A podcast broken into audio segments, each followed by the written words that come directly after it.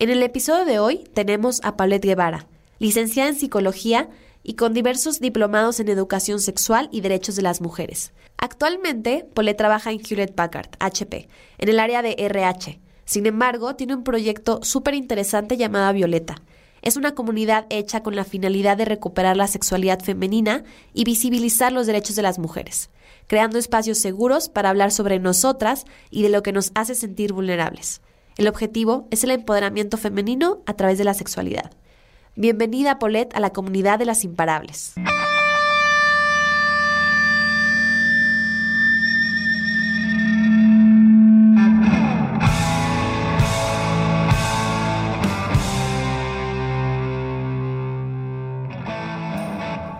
Las imparables un espacio donde platicamos con mujeres inspiradoras para conocer todo lo que hay detrás de cada una de ellas, sus éxitos, sus fracasos, sus mayores aprendizajes y lo que las ha llevado a ser quienes son. Aquí hablamos del por qué sí, qué hacer y cómo llegar a ser la mejor versión de ti. Soy Ale Tejeda y este espacio es para todos los que somos apasionados, soñadores, persistentes, que no descansan. Este espacio es para ti que eres imparable. Comenzamos.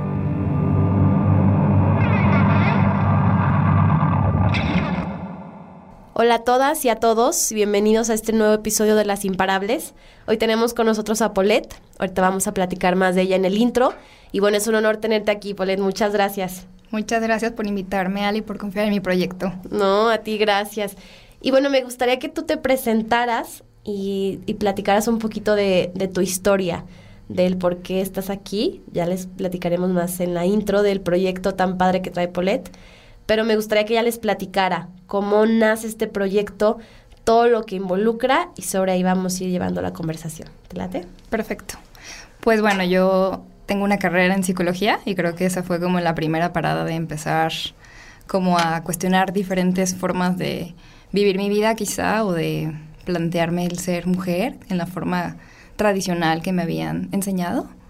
Eh, después de eso, mi primer trabajo, después de graduarme, fue en una consultora y era gerente de proyectos sociales y empecé a trabajar en temas de prevención de violencia y prevención de abuso sexual infantil.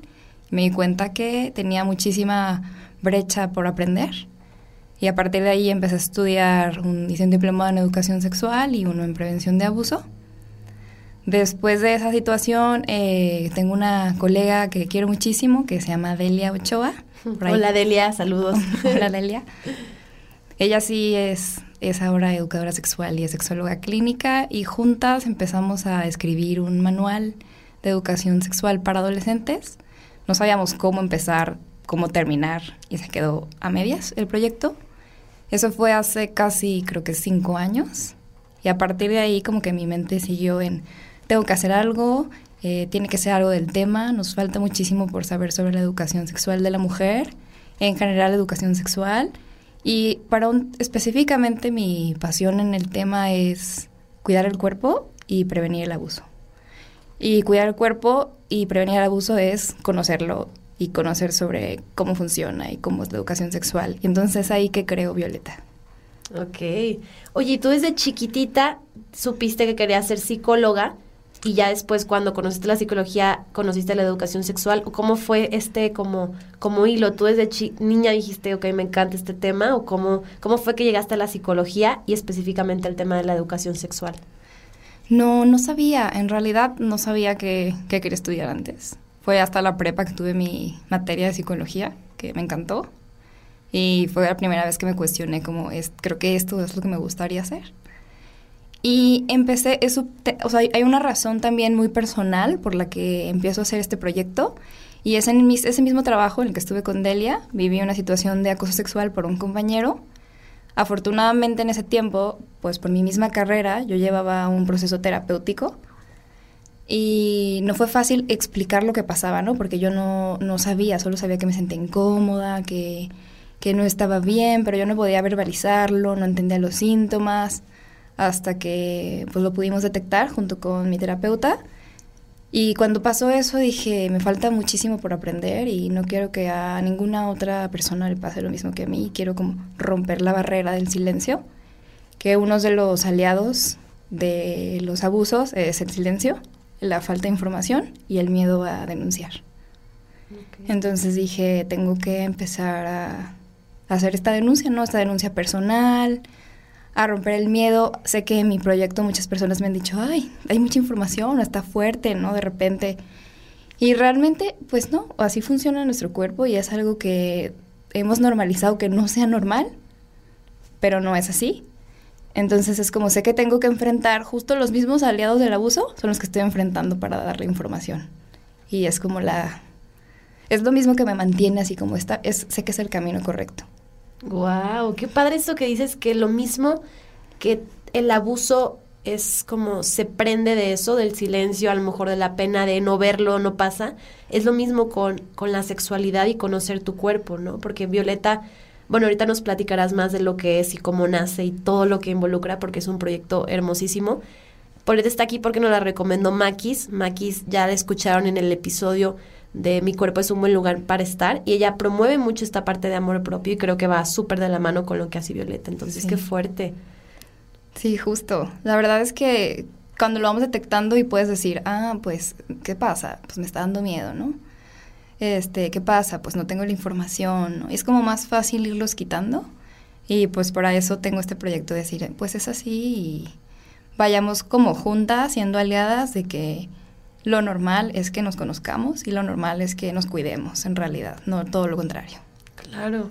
Y ahorita que veníamos platicando, Pauline me decía que ella, ella trabaja en una empresa, está haciendo ahorita una maestría y aparte tiene el proyecto de Violeta y eso se me hizo padrísimo y le dije, hay que hablarlo porque muchas, muchas veces creemos que no se puede o por falta de tiempo y creo que son más limitantes que uno mismo se pone para no seguir lo que quiere, porque claro que es, es complicado y es difícil, pero por eso lo está haciendo. Entonces me encantaría que me platicaras desde qué nació, si nació, hace cuánto, hace cuánto nace y cómo ha sido incorporarlo a tu vida, porque cada proyecto, sea dentro, dentro de tu misma empresa o externo, es como un bebé. Entonces tienes que gestarlo, cuidarlo, alimentarlo y aparte con la maestría y tu trabajo, ¿cómo le has hecho y cómo, cómo, cómo nació y cómo lo has ido llevando en tu vida?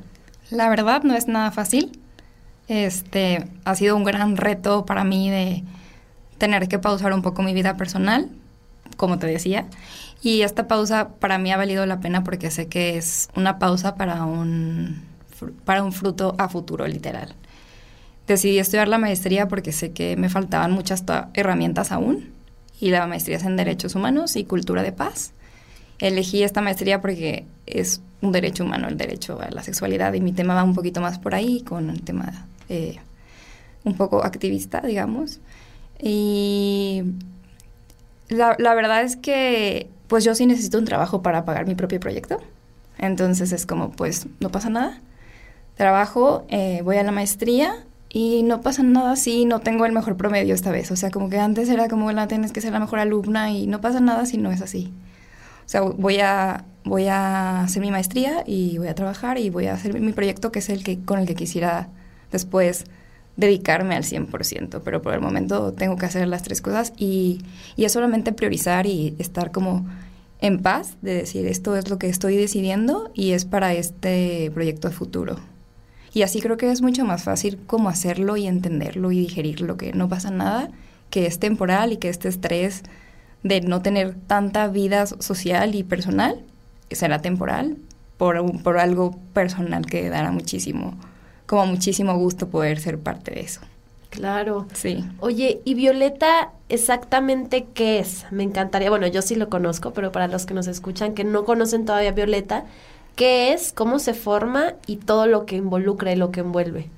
Sí, la verdad es que son muchas cosas. Ahora, en este momento es solo un producto, pero me gustaría primero decir qué es Violeta. O sea, Violeta, el color violeta conmemora y representa los derechos de las mujeres. Eh, cada que, bueno, algunas mujeres quizá ya lo saben, otras no, pero cuando empezamos a ver el mundo y nuestra vida desde esta perspectiva de género, decimos que nos ponemos unas gafas violeta.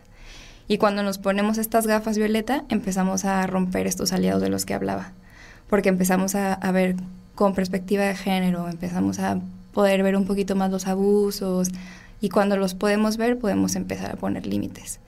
Y a veces quizá yo no pueda ver los que me pasan a mí, pero otra persona o otra compañera mía los ve y se está poniendo esas gafas y está haciendo pues está haciendo esta parte de sororidad conmigo, ¿no? Y me está acompañando. Y es el punto de, de hacer esta comunidad de acompañarnos. Entonces, eso, por eso se llama Violeta y por eso es, somos Violeta y todas somos Violeta, porque todas tenemos que ponernos estas gafas, entender que tenemos la misma historia y que estamos juntas y que nos, aunque nos, y es justo lo que dice el primer mes, que nos enseñaron a ser rivales, pero hay que decidir ser aliadas. Entonces eso es lo que, como lo que busco con Violeta, pero Violeta es un libro agenda de arte. Este, no es solo una agenda porque tiene contenido educativo, por eso es un libro agenda. Al inicio de la agenda tiene contenido sobre eh, el ciclo menstrual. Es muy poca la información que recibimos sobre el ciclo menstrual. Casi todas las mujeres o muchas mujeres pensamos que solo es cuando estamos menstruando que estamos en el ciclo. Y la verdad es que el ciclo son cuatro fases que se repiten mes a mes y cada fase tiene una, se recomienda cierta alimentación, ciertos estados emocionales que van a suceder y es súper importante que lo podamos conocer porque a través de eso podemos tomar decisiones. Y si podemos tomar decisiones en base a información, pues eh, tenemos poder sobre nuestras vidas. Y Mes a Mes tiene contenido sobre derechos de las mujeres o contenido de educación sexual. Y ese contenido lo hicimos, bueno, lo hizo Delia, yo hice la parte del ciclo menstrual también cuando empecé a hacer este proyecto me tomó muchísimo más tiempo del que pensé porque dije, a ver, si estoy hablando que es un proyecto de derechos humanos, tengo que cuestionarme la cadena de producción de principio a fin y la transparencia del costo del producto. Eso ha sido un súper reto y me parece que es algo que tenemos que empezar a hacer porque es presionar también a los otros consumidores, como, o sea, como consumidores y como productores que lo que estamos ofreciendo cuestiona la cadena de producción porque por ejemplo, viene en una bolsita de manta. ¿Y quién hace esa bolsita de manta? Otras mujeres que no tienen los privilegios que nosotras dos tenemos o las que nos están escuchando. Y dije, no puede pasar por un proceso de maquila porque sería incongruente. Entonces conseguí un grupo de mujeres que se dedican a clases de costura y bordado, que justo me dan clases de bordado y ya se hicieron las bolsitas. Y lo mismo con la agenda, eh, fue como, a ver, una de las industrias que más contamina es la imprenta y no puedo imprimir algo que, sé que también está en contra de un derecho humano, que son los derechos ambientales. Y hacer que, se, que fuera certificada fue otro reto, ¿no? Y otra vez cuestionarme, no puedo hacer esto sin cuestionar esta parte ética. Así que la agenda está certificada verde. El papel pasó por un proceso de reciclado y las tintas son vegetales, así que están seguras que al final del año lo que consumieron es un producto verde y que al final también lo pueden volver a reciclar. Y la otra cosa que también está súper linda es que el 20% de utilidad lo donó a una fundación para prevenir el abuso sexual infantil. y es por eso que digo, tenemos que empezar a cuestionarnos más porque si yo sola pude hacer esto, todos los que son así empresas gigantes, claro que pueden hacerlo. Y la única forma es que como consumidores también exijamos que así sea, ¿no? Muchas personas me han dicho, ay, tu agenda está súper cara. Y en realidad está normal, o sea, cuesta 40 pesos quizá más que una que no tiene todo esto extra, o que no están hechas en México, que quizás están hechas en China o no sé dónde están hechas. Y esta agenda es como, a ver, te está dando educación a ti, tú le estás donando educación a otra mujer o a otra niña en una situación de vulnerabilidad, estás cuidando el medio ambiente, estás haciendo algo, es algo súper circular y podemos hacerlo y lo, justo lo estoy comprobando con este proyecto. ¡Wow! ¡Qué increíble! Sí. ¿Y cómo fue esta parte de cuestionarte? Porque me, me imagino que ha de haber sido todo un proceso de, a lo mejor tú que ibas empezando a ir a la primera vez que hacías una agenda, hubiera sido más fácil eso, ¿no? Bueno, me voy a una imprenta que me la impriman y, y, va. Pero ¿cuál fue el proceso que tú seguiste de, ok, me cuestiono y luego voy con estas mujeres? ¿Qué tanta apertura hubo de parte del equipo? Porque sé que también ilustradoras son un chorronal me encantó porque cuando hablé con Paulette para invitarla me dijo, es que somos un montón y me mandó como toda la lista donde venía el nombre de todas las mujeres involucradas en este proyecto. ¿Cómo fue también su reacción, su parte de que, wow, o sea, como, no sé, me llama mucho la atención porque efectivamente no encontramos muchos proyectos así? Pues la verdad es que la reacción las personas que han se han acercado a Violeta ha sido súper linda. Y bueno, yo patrociné este proyecto de principio a fin. Eh, Las otras ocho mujeres son colaboradoras mías, que ¿a qué me refiero con esto? Les platiqué el proyecto, que era lo que, como la, las actividades que necesitaba cada una de ellas, y todas fue como, está increíble, y porcentaje de descuento por colaboración. Y la verdad es que se pusieron la camisa como no tienes idea, súper lindo, de que me dieron, las ilustradoras me dieron hasta trabajo de más, eh, me hicieron GIFs y cosas para mis redes sociales súper lindas, que, que creo que pues como es muy genuino el proyecto, así, así salió para todas y como te decía al principio, todas vivimos al final de una u otra forma la misma historia y fue como mucho más fácil porque estaba hablando de algo, no, no algo externo, sino algo de, de todas. Y, y pues creo que se vivió literal la sororidad de principio a fin. Cómo me cuestioné lo de cómo hacerla verde y cuidar el proceso de maquila. La verdad es que fueron todas mis inseguridades de cuando empecé a hacer el proyecto. Decía, ay, ¿cómo lo voy a hacer? Y es un proyecto de planeación que tardó un año, tres meses desde que decidí hacer la agenda hasta que me la entregó la imprenta.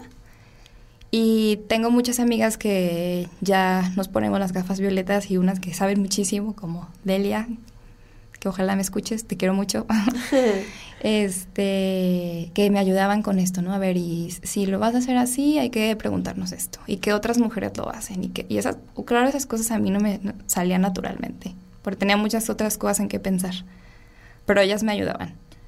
Y fue así como cada vez pude ir como cuestionando más cosas y haciéndole como, yo diría como mejoras todavía más al producto o un valor agregado, digamos. Totalmente. Y también se me, se me vienen a la mente muchas cosas porque justo también, creo que nunca lo había mencionado, el logo de las imparables es morado, violeta también, justamente por ese tema, por el tema que las, en las imparables vienen puras mujeres. Hemos hablado que el hombre es un gran equipo para nosotras, cero estamos peleadas, pero yo aquí quería tener puras mujeres porque creo que hacen falta espacios para visibilizarlas. Y esto que me comentas de que entre ustedes y entre nosotras nos hacemos mejores, yo lo veo totalmente reflejado aquí porque últimamente he estado publicando en redes y le he estado mandando mensajes a mujeres que sé que me escuchan y les he dicho, oye, el, el 2020 quiero hacer un programa mucho mejor para ti, ¿en qué puedo mejorar?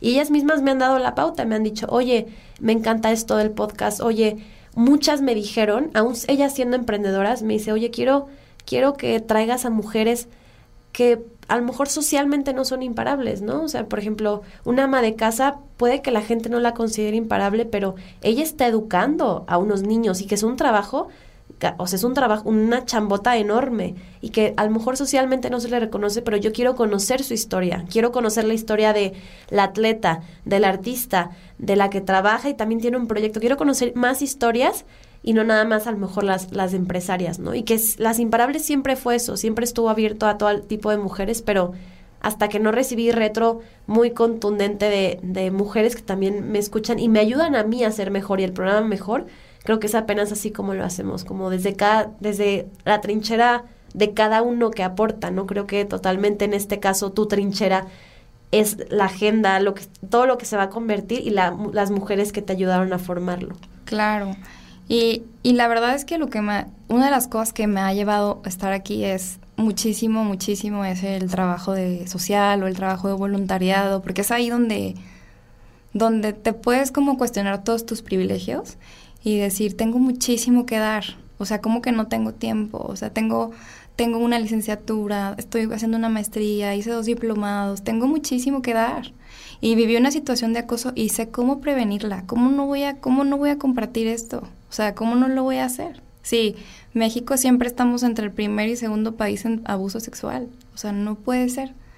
Y e, e, era como una, como una responsabilidad mía también de, de decir, tengo que hacer algo yo también, ¿no? Y, y creo que lo que me recuerda eso es, es cuando salgo de mis privilegios y, me voy a estos espacios a, ser mucho más colaborativa, a, a mucho, o sea, a voluntariado, a estar, a estar ahí en la realidad en la que vivimos y en la que viven muchísimas mujeres que a veces se nos olvida. Ok.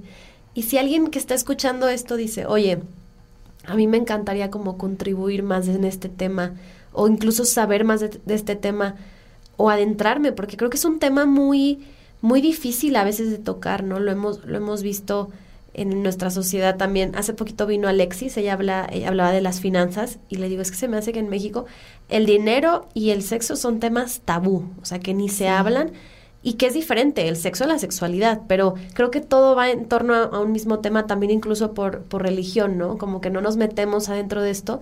Entonces si alguien dice, oye, quiero meterme más adentro de este tema o quiero saber más de tema, ¿tú qué sabes? ¿Cómo recomiendas a la gente ya sea informarse, eh, eh, tratar de hablar más en, en, las mesas ¿no? de diálogo para que sea más normalizado y que no sea un aliado como, como el silencio, ¿no? Eso, eso que dijiste se me hizo muy fuerte hace rato, que lo mismo de que nos impide conocernos es lo mismo que nos impide denunciar o algo así. Sí, pues es lo que, ajá, lo que legitimiza el abuso.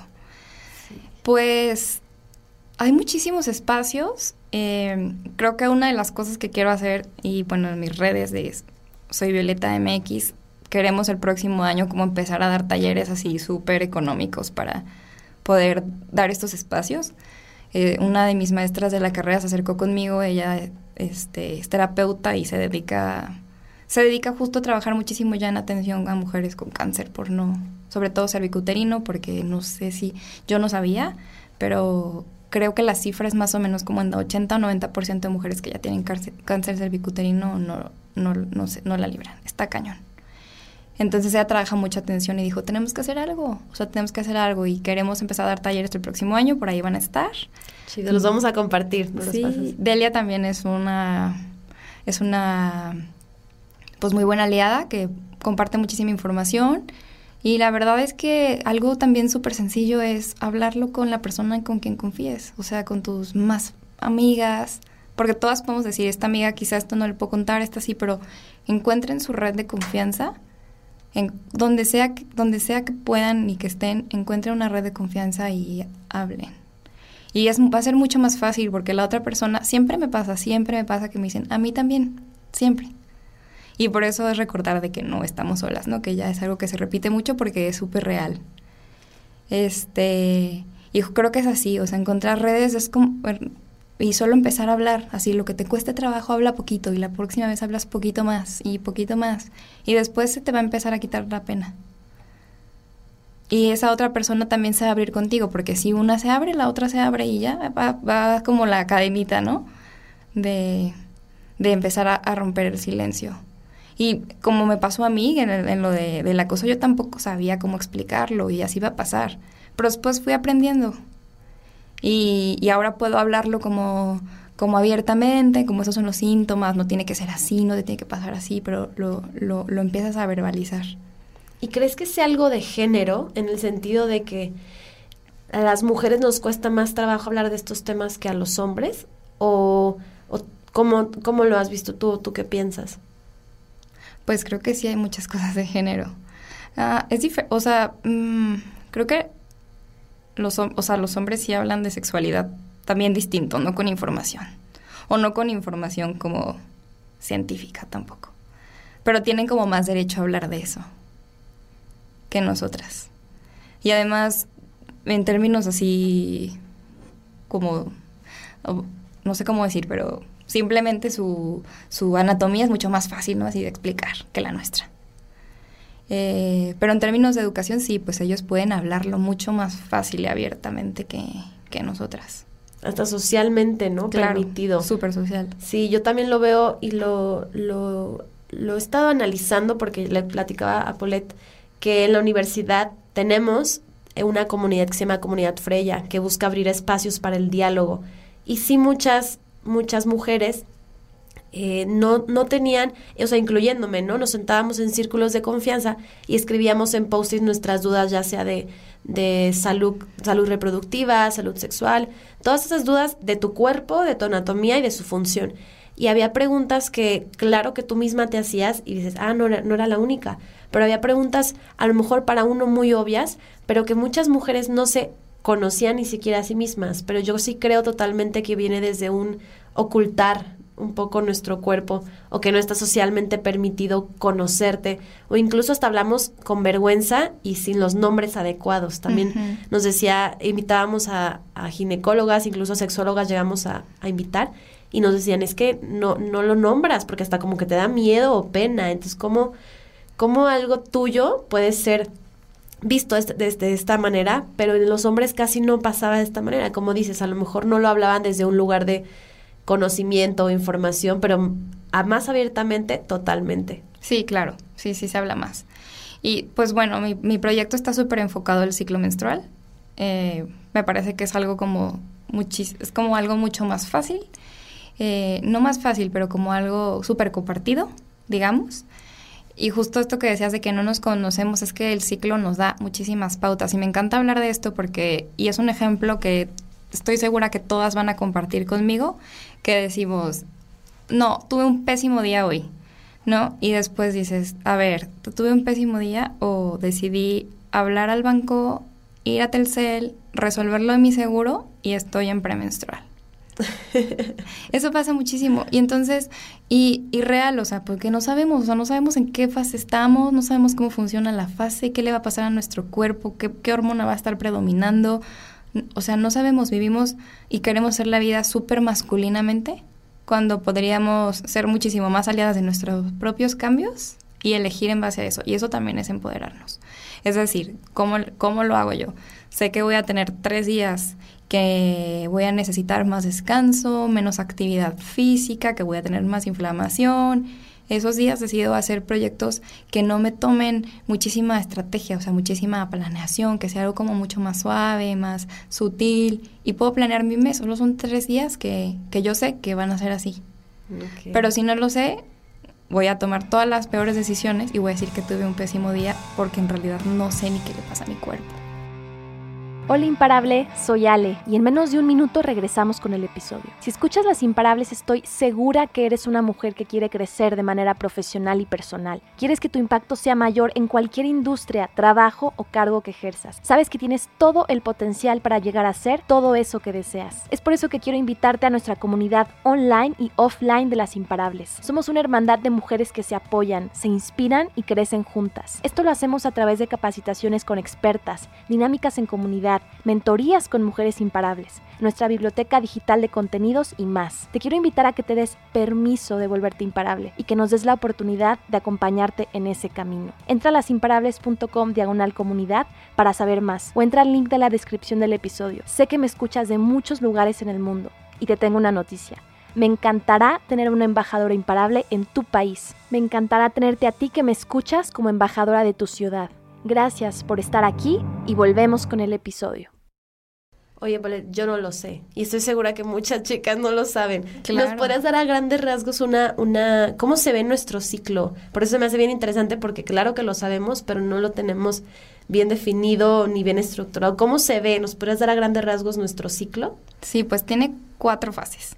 Eh, es único cada mujer su ciclo funciona diferente, o sea, yo en la agenda lo manejo como lo estandarizo un poco para que sea más fácil entenderlo de que dura 28 días, pero la verdad es que puede durar menos, puede durar muchísimo más, no pasa nada. Solo es entender que tiene cuatro fases. Siempre inicia con la fase menstrual, que es el primer día de nuestra menstruación y no es el día en que nuestra, nuestro, nuestra menstruación es como marrón, es el día que es rojo, rojo intenso. Ese es nuestro, día, nuestro primer día y es nuestra primera fase. Después de la, de la fase menstrual viene la fase preovulatoria, después viene la ovulatoria y otra vez la premenstrual. La formas de detectar las otras fases es a través de nuestro moco cervical, que también es como súper tabú y eso nos sirve muchísimo para saber si tenemos un ciclo menstrual sano o no y solamente para saber en qué fase estamos, en qué fase eh, estamos, estamos transicionando a otra y cada una de las fases recomiendo como tip alimentos, ¿no? O sea, hay, por ejemplo, hay alimentos que durante la fase premenstrual y menstrual sugiero que se eviten, sobre todo para dolor e inflamación, como cualquier lácteo, grasas, tales, así. Esos días podemos evitarlos y podemos hacer como otras infusiones que se recomiendan ahí. Y todo es autocuidado al final y prevención. Y también y cuando digo prevención es porque si conocemos nuestro ciclo, conocemos cómo funcionan nuestras emociones, conocemos cómo funciona nuestro cuerpo, también podemos detectar cuando algo no está bien. Y por eso pongo siempre que cuáles son los pasos para tener un ciclo menstrual saludable. Son tres, que es alimentación, descanso y actividad física. además de observar tu menstruación y tu moco cervical. Que todo lo explico ahí en la agenda. Pero sí, sí, la verdad es que es, es que cuando, si lo pensamos quitándonos esta como idea de tabú, o sea, como más abiertamente, decimos, o sea, podemos decir como, pues claro, o sea, tiene todo el sentido, es cuidar mi cuerpo, esto le pasa cada, cada día, le pasa, cada día estoy en una fase distinta. Y es ser, pues, yo, yo diría ser como amorosas con nosotras mismas, no pasa nada, y le podemos decir a nuestra otra amiga, tranquila, esto te está pasando. Y eso es también sororidad. Qué chido. Oigan, la verdad es que tienen que seguir a Violeta, al, proyecto Apolet para que la conozcan más. Antes de pasar a las preguntas que le hago ahora sí que a todas las invitadas, ¿nos puedes decir cómo la gente te encuentra, cómo encuentra la agenda y todo esto? Sí. Estoy en Instagram como soy Violeta MX, este, en Facebook como Violeta nada más. Y la agenda principalmente se vende en línea. Ahí en mismo Instagram está la, el link a Mercado Libre a nuestra página web. No tiene ningún costo de envío en la República. Por el momento solo lo estoy, la estoy este, enviando aquí en la República. Me han pedido al extranjero, pero ha sido como un poquito difícil hacer un envío que no sea tan, tan caro, ¿no? Este, así nos pueden encontrar. En Mercado Libre le ponen Violeta Agenda 2020 y así aparece. Y llega como en tres días súper rápido. Y creo que esa es la pregunta, ¿no? ¿Cómo pueden encontrar? Sí. Sí. Súper bien. No, pues la verdad es que estoy casi segura que todas van a estar súper interesadas en lo que haces en el proyecto porque se me hace un proyecto excelente y más porque necesitamos conocernos, conocer como eso que dices, la verdad es que ahorita me puse a pensar y, y por ejemplo hoy tuve un día bien cansado y dije probablemente esté en, estos ciclos, ¿no? Que lo me, me, suena totalmente. Si te conoces y, y eso que dices, qué chido de saber que en dos días voy a estar en esta etapa para procurar ayudarle a mi cuerpo, ¿no? Eh, me, me sonó totalmente el a quién se le ocurre irte a Telcel, irte a arreglar pendientes cuando sabes que va a ser uno de tus días más locos, por así decirlo. Entonces, qué padre y qué interesante. Sí, la verdad es que está súper padre. Está, o sea, cuando está súper padre y cuando vamos entendiendo, hasta le dices, ay, gracias cuerpo, o sea, perdón que había sido tan pues tan desinformada, ¿no? De, de cuidarlo, la verdad. Y cuando lo vas cuidando, eh, reacciona también el cuerpo súper lindo. Qué padre. pues muchísimas felicidades por, este proyecto. Y vamos a pasar ahorita a las preguntas que le hago a todas las invitadas. Esto es más para conocerte a ti como, como persona, como Paulette, porque yo sí creo que una empresa es un reflejo, o una empresa un proyecto es un reflejo de quién eres. Entonces me queda claro pues que es algo que te apasiona y te encanta y obviamente todo esto lleva tu, tu alma y tu esencia. Entonces, también es para conocerte un poquito a ti, pero yo creo que muchos se pueden dar idea de quién eres al ver tu proyecto tan chido. Así que felicidades. Ay, gracias. La primera es que yo creo, y a lo mejor mucha gente lo cree, pero en este específicamente lo creo yo, por eso está la pregunta, pero yo creo que cada uno de nosotros viene al mundo por algo o tiene una misión en esta vida. ¿Cuál crees que es tu misión como Polet en esta vida? Mi misión. Eh, creo que cuando pienso en misión pienso así como cómo me imaginaría súper feliz trabajando siempre, ¿no?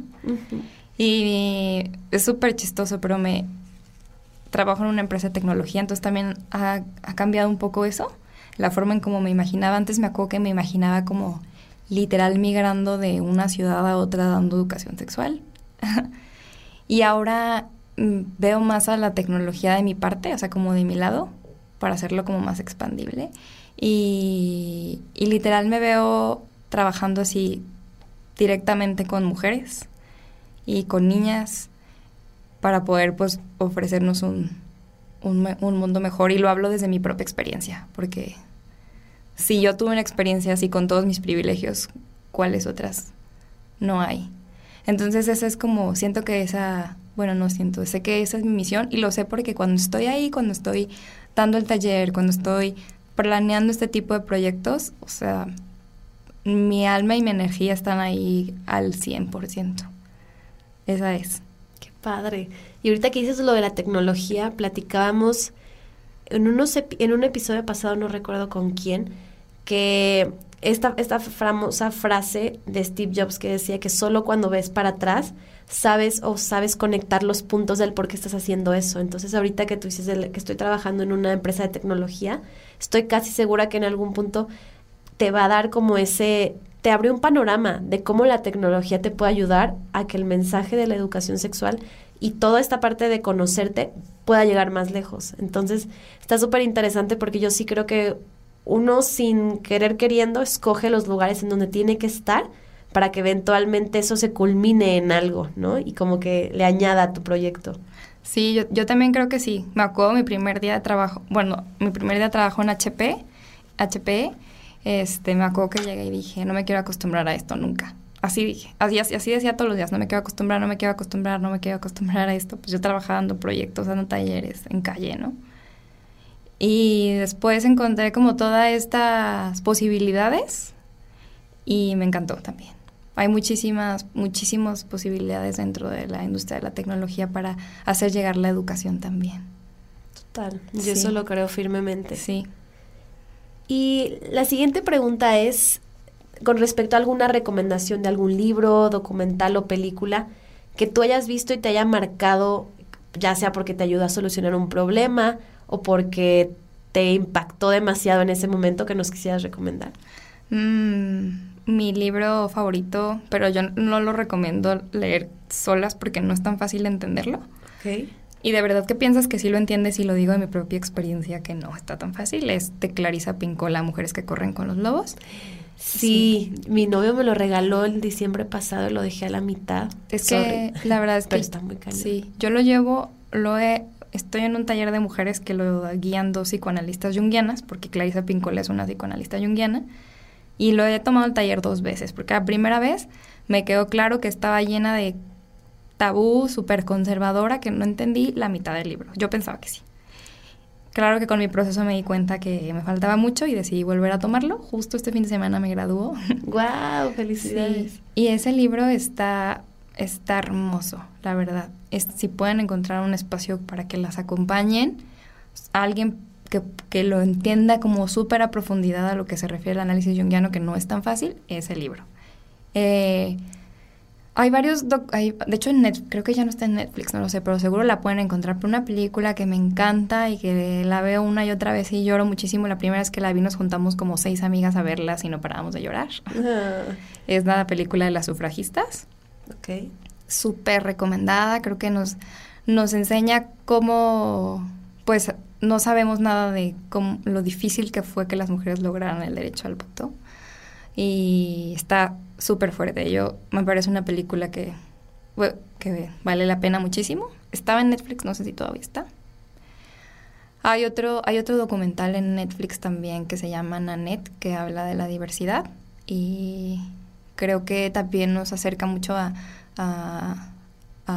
pues entender cómo se vive y cómo se siente y está padrísimo que lo puedan ver. También otra que me gusta mucho, me gusta Mary Shelley, también está en Netflix, que es la que hizo la novela de Frankenstein.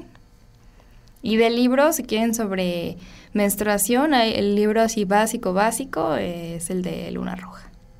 Ok. Sí. Oye, y este taller que comentas para este libro, que me, yo digo, la dejé a la mitad, es un libro muy gordo. Sí, súper. Y es como de, bueno, hasta donde me, yo, yo, me quedé, es un libro como de relatos, de toda esta parte así como un poquito introductorio, pero ¿qué nos podrías recomendar como este tipo de cursos? ¿Dónde podemos encontrarlos? ¿Redes sociales o como, cómo, cómo se buscan? Mm, eh, pues hay un, hay un espacio, está en Facebook, que se llama Mandrágora, que ahí pueden encontrar mi agenda. Ella es la psicóloga que les platiqué, Ana Cantú, con la que vamos a tallerear en un futuro. Ella tiene espacios. Las con las que yo hago el libro de Mujeres que corren con los lobos, este, tiene un bajo perfil. La verdad es que escríbanme mejor. Ok, Y les puedo pasar, ajá, escríbanme por Soy Violeta MX o al personal está abierto también. Me llamo Polet Guevara. y les paso su contacto. Ellas son unas mujeres que tienen un trabajo de muchísimos años eh, y saben muy bien acompañar y explicar cómo, cómo es este proceso de ser mujer y de recuperar esta parte intuitiva, esta parte que pues hemos como olvidado por eso se llama así mujeres que corren con los lobos. Sí, está muy cañón.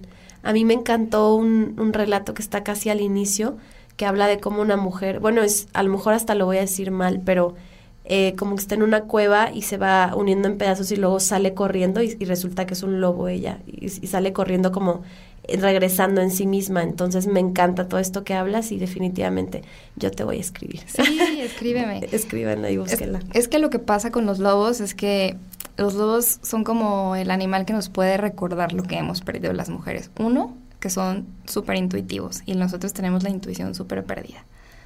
Dos, que aullan cuando hay peligro que es lo que hablábamos de los aliados, con el miedo, el silencio y la ignorancia no aullamos cuando hay peligro. O sea, ellos detectan el peligro y nosotras no lo detectamos porque estamos pues sin, intuición. Y la tercera, que es que es un tema que ya hablé, es que siempre están en manada y ellos eligen su manada, no tiene que ser. A veces la familia no es el espacio más seguro, aunque creamos que sí. Entonces eliges tu manada y eso quiere decir eliges tu lugar seguro para hablar de estos temas. Y eso es lo que nos enseñan las lobas. Qué bonito. Sí. Qué padre, me encanta. ¿Cuál ha sido que el que tú nos puedas platicar tu mayor éxito, que tú lo consideres ya sea profesional o personal, y en el momento en que te dijiste, wow, estoy viviendo este, este momento de éxito? Pues para mí ahorita es Violeta, la verdad. No podría decir otra cosa, porque aunque digo, tardé un año o tres meses en hacerlo desde que dije voy a hacer Violeta, en realidad fueron seis años. O sea, desde que empecé a decir tengo que hacer algo y empecé a planear y muchísimas cosas que, fracasos que tuve en el camino, ¿no? Que en realidad no fueron fracasos, fue puro aprendizaje para llegar aquí. Y ahora que la veo y que la leo y que veo todas las mujeres que literal se subieron al barco conmigo, es algo como súper lindo. Para mí Violeta es eso. Qué bonito. Sí.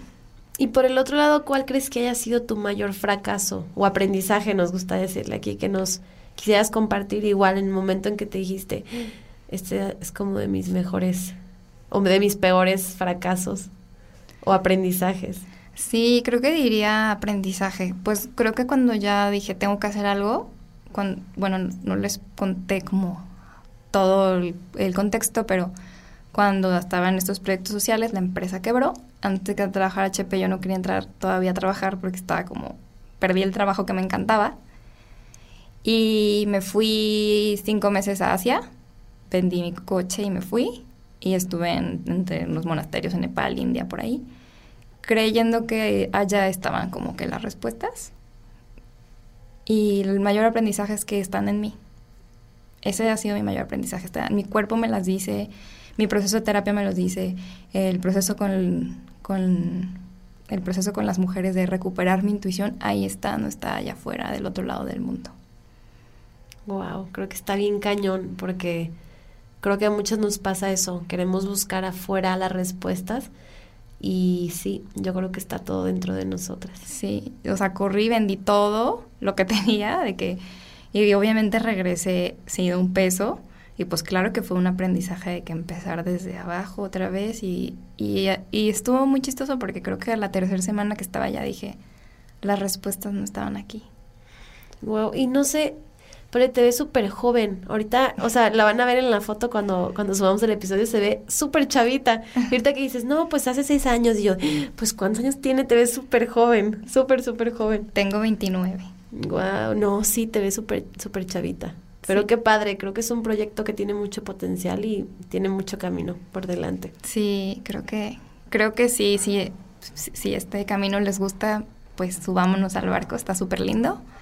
Y si no, el que sea, que podamos irnos ayudando, eso es lo importante al final. Y romper las barreras que mencioné al principio del abuso, hay que romper los aliados, hay que no ser aliados de, de eso. Sí, yo creo que como le mencioné ahorita a una amiga, hoy tuvimos una, un, un pues un performance de, de un violador en tu camino y le dije, ah, ay, no puedo, no puedo ir, tengo ahorita una entrevista y no había comido. Le dije, pero ¿sabes qué? No he podido ir, ir a ninguna marcha, pero siento que desde mi trinchera estoy haciendo lo que puedo. En mi emprendimiento social yo trabajo con artesanas guirráricas le digo, tratamos de siempre emplear a las mujeres o tratarle de darles trabajo a ella.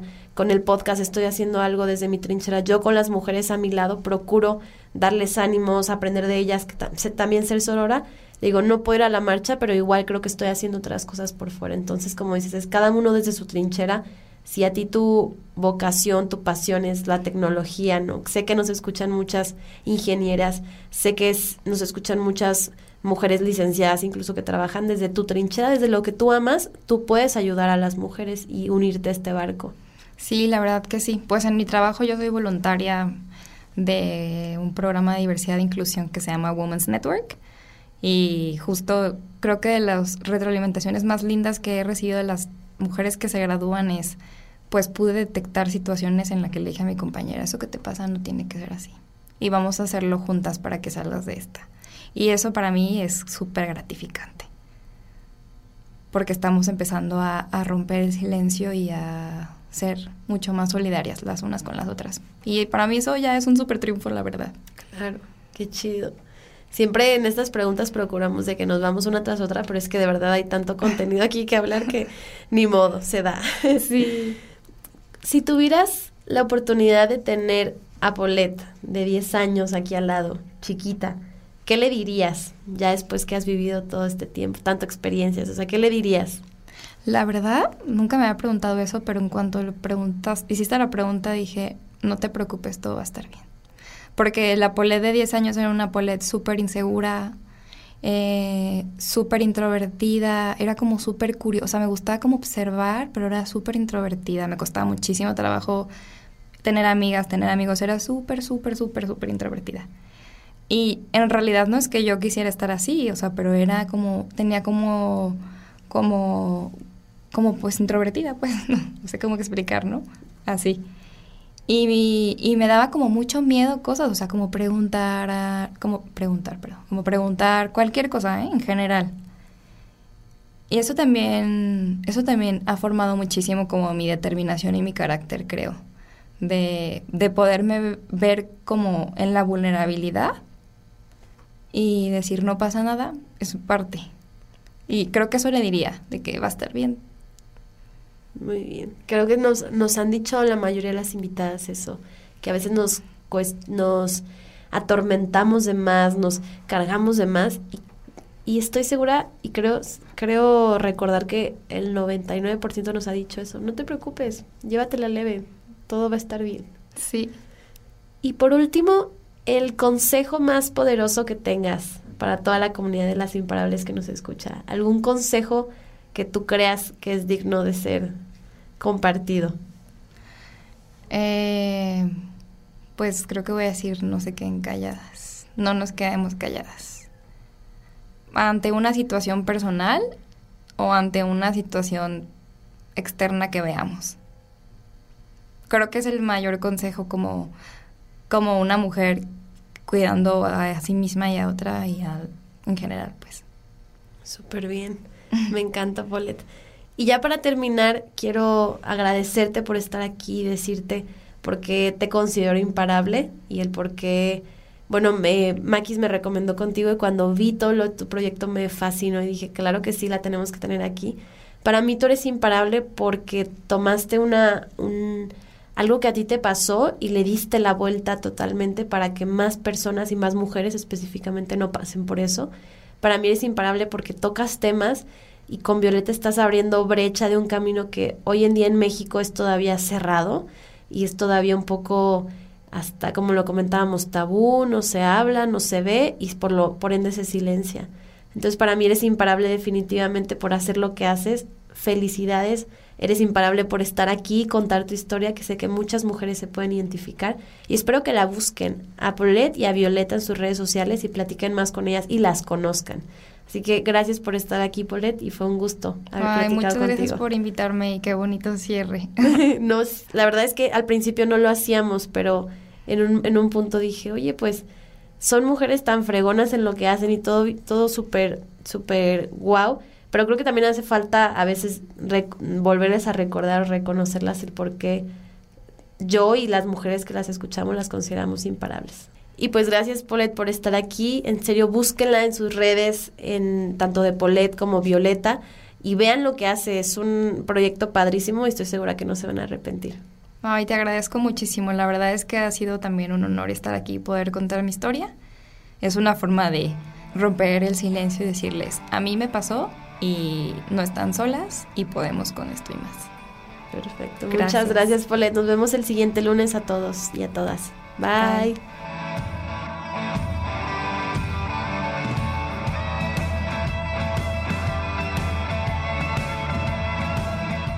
Muchísimas gracias a todas y a todos por este nuevo episodio de Las Imparables de este nuevo año. Si ustedes quieren empezar un año súper organizadas y súper felices, compren su agenda violeta. Es un proyecto increíble, acuérdense de apoyarlo local. Todavía están a tiempo de comprar la agenda, así que búsquenla en redes sociales y adquieran la suya. Esta fue una producción de Sinapsis Radio gracias a Mario Scan en los controles y pueden seguirnos en las Imparables Podcast en Instagram y en Facebook para que conozcan más de lo que hacemos. Muchas gracias y feliz año nuevo. Nos vemos el siguiente lunes. Bye.